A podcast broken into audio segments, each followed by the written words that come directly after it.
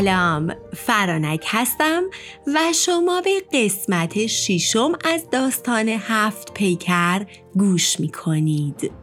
قسمت قبل گفتم که شنبه که شد بهرام لباسی سیاه به تن کرد و رفت پیش دختر هندی که تو گنبد سیاه بود دختر براش داستان خودش رو روایت کرد و حالا یک شنبه شاه بهرام لباسی زرد می پوشه و میره به سوی گنبد زرد رنگ گنبدی که نماد آفتابه تا دلبر رومی خودش رو ملاقات کنه. بریم ببینیم دختر رومی چه داستانی رو برای بهرام آماده کرده.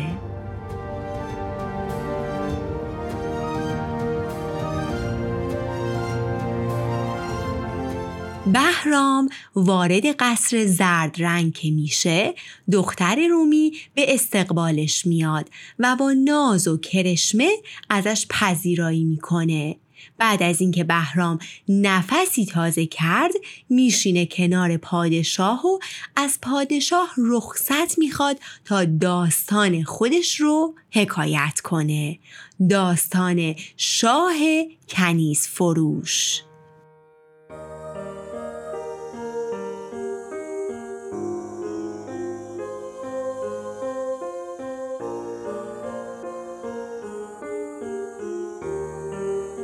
پس شیرین سخن اهل روم داستانش رو اینطوری شروع می‌کنه روزی روزگاری بر شهری از سرزمین عراق پادشاهی عادل حکومت می کرد. پادشاهی که کلی خصلت‌های نیکو داشت کلی هنر بلد بود اما چون پیشگویانش تو طالعش دیده بودن که از زنها بهش آسیب می‌رسه و اون ترسیده بود تا اون زمان همسری اختیار نکرده بود. بالاخره روزی از این تنهایی خسته میشه و به سطوح میاد. اما چون همچنان از اختیار کردن همسر میترسید تصمیم می‌گیره کنیزانی رو بخره تا دور و برش باشن و غیر از اینکه خدمت گذاریش رو می‌کنن اطرافش باشن تا حال و هواش عوض بشه. اما هنوز یک هفته از خرید کنیزها نگذشته بود که بین کنیزا دعوا راه میفته و هر کدوم ادعای سروری و بزرگی بر اون یکی می‌کردن. این دعواها و قهرها باعث میشه که به پادشاه خوب سرویس ندن و کم کم حتی ادعای زر و گوهر هم بکنن. حالا علت این آشوبا و نافرمانی ها چی بود و کی بود؟ پیرزنی گوش پشت تو دربار بود که هر کنیزی که وارد شبستان می‌شد رو فریب می‌داد. کلی ازش تعریف می‌کرد و می‌گفت تو اینجا از همه سرتری تو باید بانوی این شبستان باشی پس حواستو جمع کن و نزار بقیه رو سرت سوارشن به این ترتیب. کنیزان یکی از یکی بدتر و نافرمانتر و پادشاه هم که یکی بعد از دیگری اینا رو میفروخت و کلافه بود از اینکه نمی‌تونه کنیز خوبی پیدا کنه. قافل از اینکه هرچی آتیشه زیر سر پیرزن خونه براندازه پیرزنی که می‌خواست فقط خودش خدمتگزار پادشاه باشه و از اینکه پای دختران ترگل و ورگل به شبستان باز شده بود شاکی بود. کار به جایی رسید که اونقدر پادشاه هی کنیز خرید و هی فروخت هی خرید و هی فروخت که به شاه کنیز فروش معروف شد. و کلی حرف و حدیث پشت سرش که معلوم نیست چه بلایی سر این دخترای بیچاره میاره و چقدر هوسبازه که هی تون اینا رو عوض می‌کنه و در حالی که پادشاه از تنهایی و در آرزوی رسیدن به زن یا کنیزی پاکدامن و وفادار بود. روزی از روزا مرد برد فروشی میاد پیش شاه و بهش خبر میده که بازرگانی چینی به شهرشون اومده و همراهش هم هزاران برده و کنیز شایسته و زیبا آورده. به شاه میگه اگه دستور بدین میرم و بازرگان رو میارم اینجا تا شما کنیزاشو ببینید. شاید بین اون همه کنیز یه دختر خوب پیدا کردین. شاه با اینکه ناامید بود اما قبول می‌کنه. وقتی کنیزا به محبته قصر وارد میشن شاه میره تا نگاهی بهشون بکنه. همینطور که همه رو برانداز می‌کرد یهو چشمش روی کنیزی میمونه. کنیزی که مثل حوری بهشتی بود. و تا اون زمان شاه کنیزی به این زیبایی ندیده بود.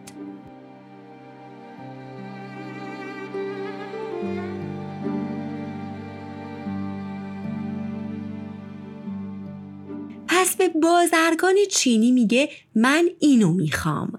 بازرگان گفت به به چه حسن انتخابی؟ اما فقط یه مشکلی هست. این کنیز هرچی لازمه زیبایی و دلبریه رو داره. منتهای عادت زشت و ناپسندم داره و اونم اینکه هر کسی ازش درخواست وسال و کامجویی بکنه رو نمیپذیره. و اگرم تو این درخواست پافشاری بشه ممکنه حتی دست به خودکشی بزنه و خودش رو هلاک بکنه. تا حالا چندین و چند نفر این کنیز رو از من خریدن اما به خاطر این اخلاقشون رو پس آوردن. پس به نظرم بیخیال این یکی شو و مونس دیگه ای بین این کنیزا برای خودت پیدا کن. شاه شروع می‌کنه بقیه کنیزا رو نگاه کردن. اما نه خیر اون کنیز زیبارو بعد جور دل شاهو برده بود. جوری که بقیه اصلا به چشمش نمی اومدن شاه با خودش میگه من که قصد وسال و کامجویی ندارم. تقدیر من جوریه که من باید از این داستانا دوری کنم. پس اتفاقا این کنیز ماه پیکر بهترین گزینه است برای من. پس میره و به بازرگان میگه آقا من همینو می‌خوام. حتی با اون خصلت و اخلاقی که گفتی باشه. هرچی مبلغش هم باشه پرداخت می‌کنم. پس به این ترتیب کنیز زیبارو وارد شبستان میشه. اما همین که پا می‌ذاره به شبستان طبق معمول پیرزن کار خودش رو شروع می‌کنه. شروع می‌کنه زیر گوش دختر خوندن و فتنه انگیزی. اما دختر عاقلتر از این حرفا بود. پس میره و همه ی حرفای پیرزن رو می‌ذاره کف دست پادشاه و اونجاست که پادشاه تازه می‌فهمه این همه آشوبی که تا حالا تو خونش بوده از کجا آب می‌خوره. پس پیرزن رو از قصر بیرون می‌کنه. از اون روز به بعد همه چی آروم بود. کنیز ماهرو تو کمال دلسوزی و مهربونی کارا رو انجام می‌داد و پادشاه رو غرق احترام و آرامش کرده بود. پادشاه هم که دلش برای اون می‌رفت اصلا اونو مثل کنیز نمی‌دید. اون رو عزیز خودش می‌دونست و نمیذاشت لحظه ازش جدا بشه. این لطف و محبت بین شاه و کنیز هی زیاد و زیادتر میشه. تا جایی که شاه می‌بینه دیگه نمی‌تونه به عهدش وفادار بمونه. شب و روز تو آتیش عشق و وسال دخترک زیبا میسوخت و آروم و قرار نداشت. پس تصمیم می‌گیره راز دختر رو کشف کنه که چرا و به چه دلیل از وسال سر باز می‌زنه. شبی تو خلوت فرصت رو مناسب می‌بینه و به دختر میگه بیا بشین کنار من تا برات داستانی رو تعریف کنم که حداقل حوصلمون سر نره. و شروع می‌کنه داستانی از زندگی حضرت سلیمان و همسرش بلقیس رو برای کنیزک تعریف کردن.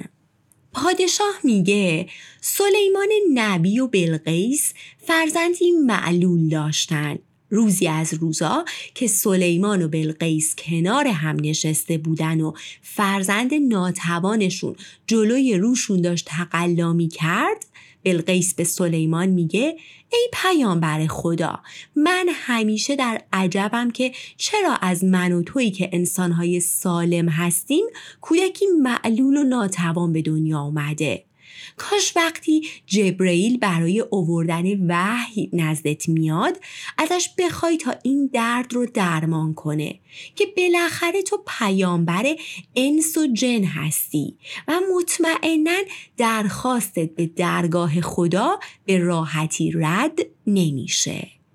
پس سلیمان میپذیره و بعد از چند روز وقتی جبرئیل میاد سلیمان درخواستش رو میگه و بعد از دقایقی از سوی خدا پیام میاد که چاره و درمان اینه که تو و همسرت نسبت به هم راستگو باشین و اگه راه صداقت رو پیش بگیرید من فرزندتون رو مورد لطف خودم قرار میدم و درمانش می‌کنم.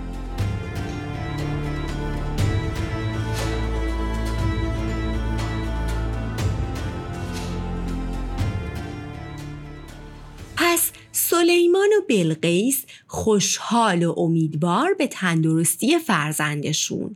بلقیس به سلیمان میگه من آمادم تا صداقتم رو بهت نشون بدم. پس هر سوالی داری ازم بپرس. سلیمان می‌پرسه آیا تا حالا از روی هوا و هوس به کسی جز من نظر داشتی؟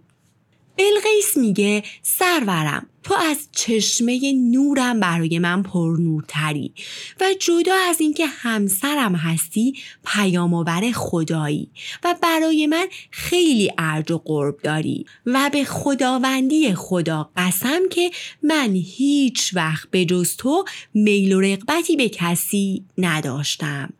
بعد از این حرف یهو دست های کودک به حرکت در میاد.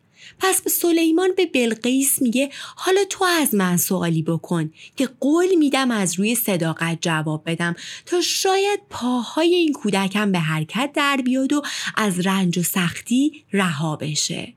پس بلقیس از سلیمان می‌پرسه آیا با داشتن این همه گنج و خزانه تا حالا پیش اومده از روی هوا و هوس به مال و ثروت کسی نظر داشته باشی؟ سلیمان مکسی می‌کنه و در کمال تعجب میگه آره. میگه همونطوری که گفتی من هر چی بخوام رو دارم. اما با این حال وقتی کسی نزدم میاد من ناخداگاه دستاشو نگاه می‌کنم تا ببینم برا من تحفه و هدیه‌ای اوورده یا نه. سلیمان هم راست میگه و حالا که دوتاشون از آزمون صداقت سر بلند بیرون میان یهو فرزندشون رو پاهاش بلند میشه و شادی کنان به سوی پدرش سلیمان میدوه.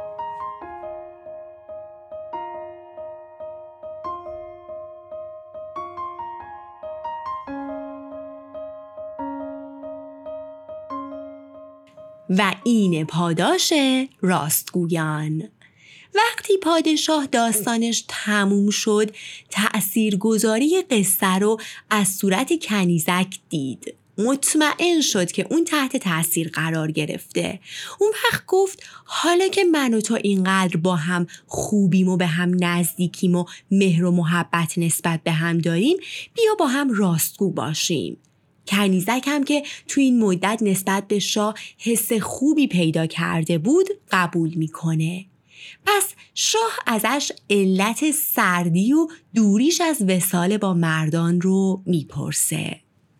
کنیز خوب رو با اینکه تمایلی به صحبت راجع به این رازش نداشت اما چون پیمان صداقت بسته بود رازش رو برملا می‌کنه و میگه تو خونواده ما ژنی عجیب وجود داره که دامن خیلی از اجداد من رو گرفته. و اونم اینکه هر زنی از نژاد ما وقتی با مردی ازدواج می‌کنه بعد بچه دار میشه بلافاصله بعد از وضع حمل میمیره. پس من اگه دل به مردی بسپرم و ازدواج کنم باید منتظر مرگ خودم باشم. و واقعیت اینه که من جونم برام عزیزه و دوست ندارم بمیرم. کنیزک در حالی که اشکاش رو پاک می‌کرد به شاه گفت فکر می‌کنید برای من راحته که وقتی تو آتش عشق شما دارم میسوزم دست رد به سینتون بزنم؟ و حالا شما دیگه راز من رو می‌دونید.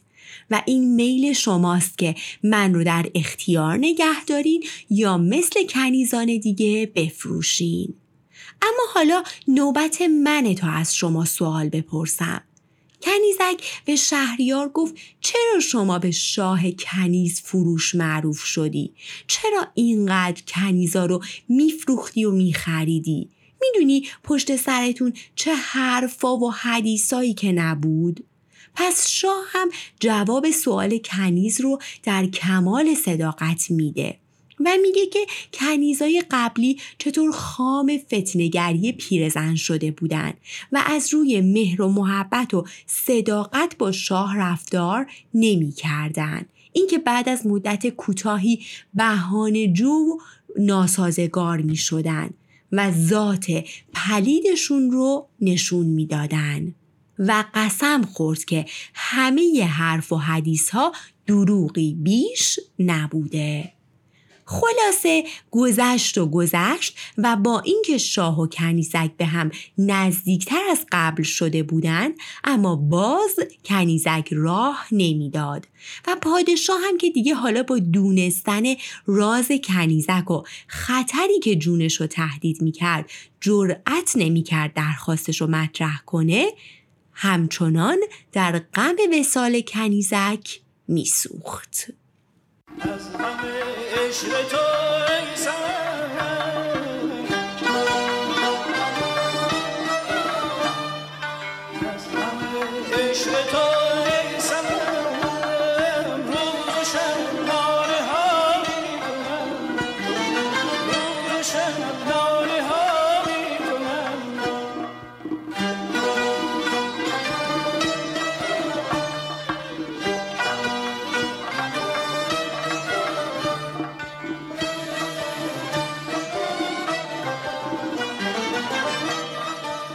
دلباختگی و بیقراری های پادشاه به بیرون شبستانم درز می‌کنه.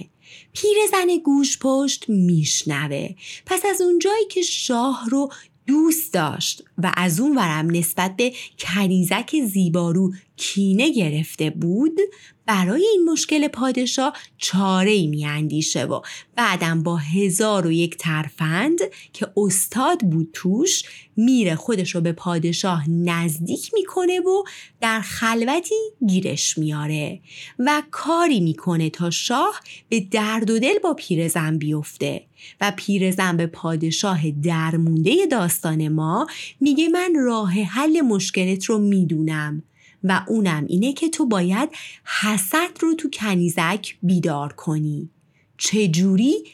کنیز زیبای دیگه ای رو به شبستان بیاری و جلوی کنیز ماه پیکر شروع کنی به اون محبت کردن و کامجویی.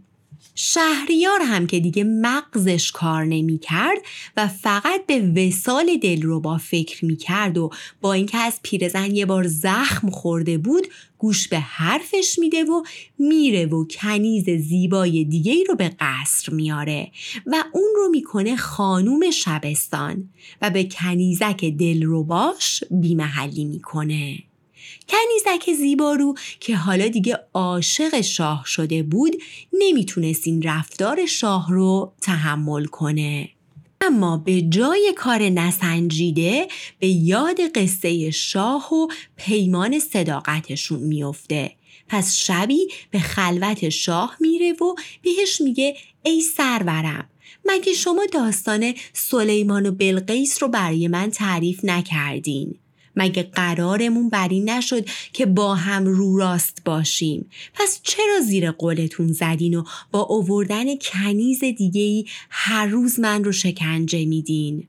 شهریار که خودش از این نقشه و بازیا خسته شده بود به دست و پای کنیزک دلربا میفته و ازش عذرخواهی می‌کنه و بهش میگه که این نقشه همون پیرزن فتنگر بوده. کنیزکم که دیگه عاشق و دلباخته شاه بود اون رو میبخشه و میپذیره که تا با شاه ازدواج کنه.